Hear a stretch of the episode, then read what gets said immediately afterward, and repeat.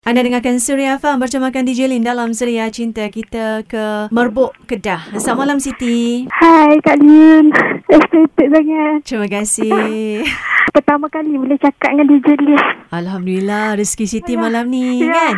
Alhamdulillah. Dah berapa lama dengarkan Suria Cinta kat Suria FM sayang? Dah lama dah dari zaman sekolah lagi. Sekarang umur berapa? Dah 29. Ui, dah kahwin ke belum tu? Ah, belum lagi.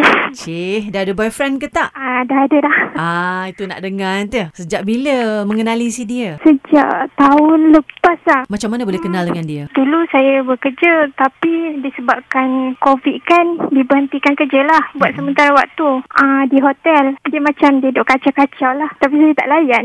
Oh, satu tempat kerja lah dulu ni. Ah tak tak dia dia datang check in dekat tempat kerja tu. Oh, maknanya dia pernah menginap di hotel tempat awak bekerja tu. Ah oh you hotel.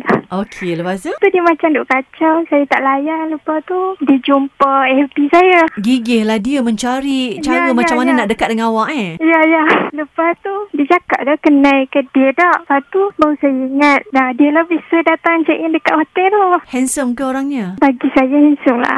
Cewa. Okay, namanya siapa? Muhammad Syarim bin Muhammad Noh. Ada di mana Syarim? Ada di Kuantan, Pahang. Lepas ada jejak awak dekat Facebook tu, bermulalah episod perkenalan. Ya, bermulalah sebab saya tengok dia macam bersungguh-sungguh lah. Dia nak kenal, dia nak ke arah yang lebih jauh lah. Kami melancang dalam bulan 12 nantilah. lah Akan disatukan. Oi, kenal tahun lepas hujung tahun ni terus nak kahwin eh? Ya. Oi, bagus eh. Memang kuat betul Ya. jodoh awak dengan Syarim ni.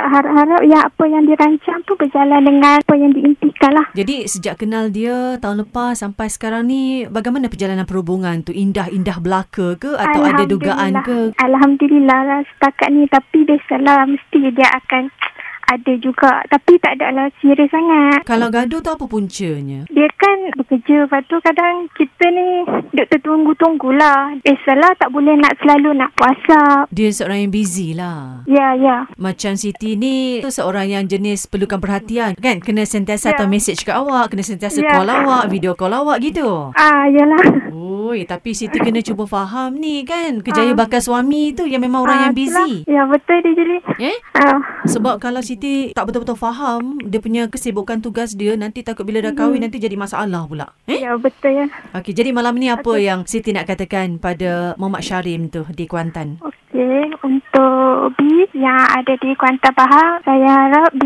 jaga diri, jaga mata, jaga hati. Kita sama-sama doa supaya apa yang dirancang pada bulan 12 nanti akan jadi kenyataan. Okey sayang, terima kasih Siti dengarkan Suria Cinta Suria FM ni. Boleh minta lagu? Lagu apa? Lagu apa pun lah. DJ Lin. Okey sayang. Berdebar. Berdebar boleh cakap dengan lah. DJ Lin. Eh gitu. Terima kasih tau sayang. Terus dengarkan Suria Okey, Cinta. Okay. okey. salam Okey. pada Syarim tu tau. Okey, insyaAllah.